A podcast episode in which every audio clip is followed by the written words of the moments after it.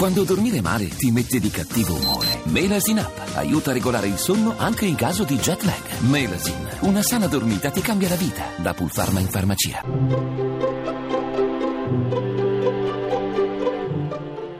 Il pensiero del giorno.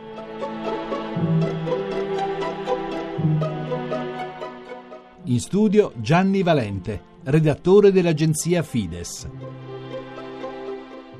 Dopo il viaggio breve e intenso di Papa Francesco tra i profughi ammassati a Lesbo, il vescovo di Roma ha voluto ribadire di non essersi avventurato da solo fino a quella frontiera della disperazione e ha quasi insistito nel sottolineare che con lui c'erano anche il patriarca ecumenico Bartolomeo e l'arcivescovo ortodosso di Atene. Domenica poi a Regina Celi ha voluto dire che i tre capi delle chiese cristiane vivendo insieme quel viaggio, hanno manifestato l'unità nella carità di tutti i discepoli del Signore. In questo modo Papa Francesco ha certo voluto ripetere che anche quel gesto condiviso rappresenta un passo importante nel cammino per la piena comunione tra i cristiani, ma forse ha anche voluto suggerire qualcosa di più, forse ha voluto far notare che non era andato a Lesbo come un cavaliere solitario, uno che si muove sulla scena del mondo da protagonista isolato, ha voluto suggerire che a Lesbo insieme a lui c'erano tutti quelli che portano il nome di Cristo e tutti gli uomini e le donne di buona volontà.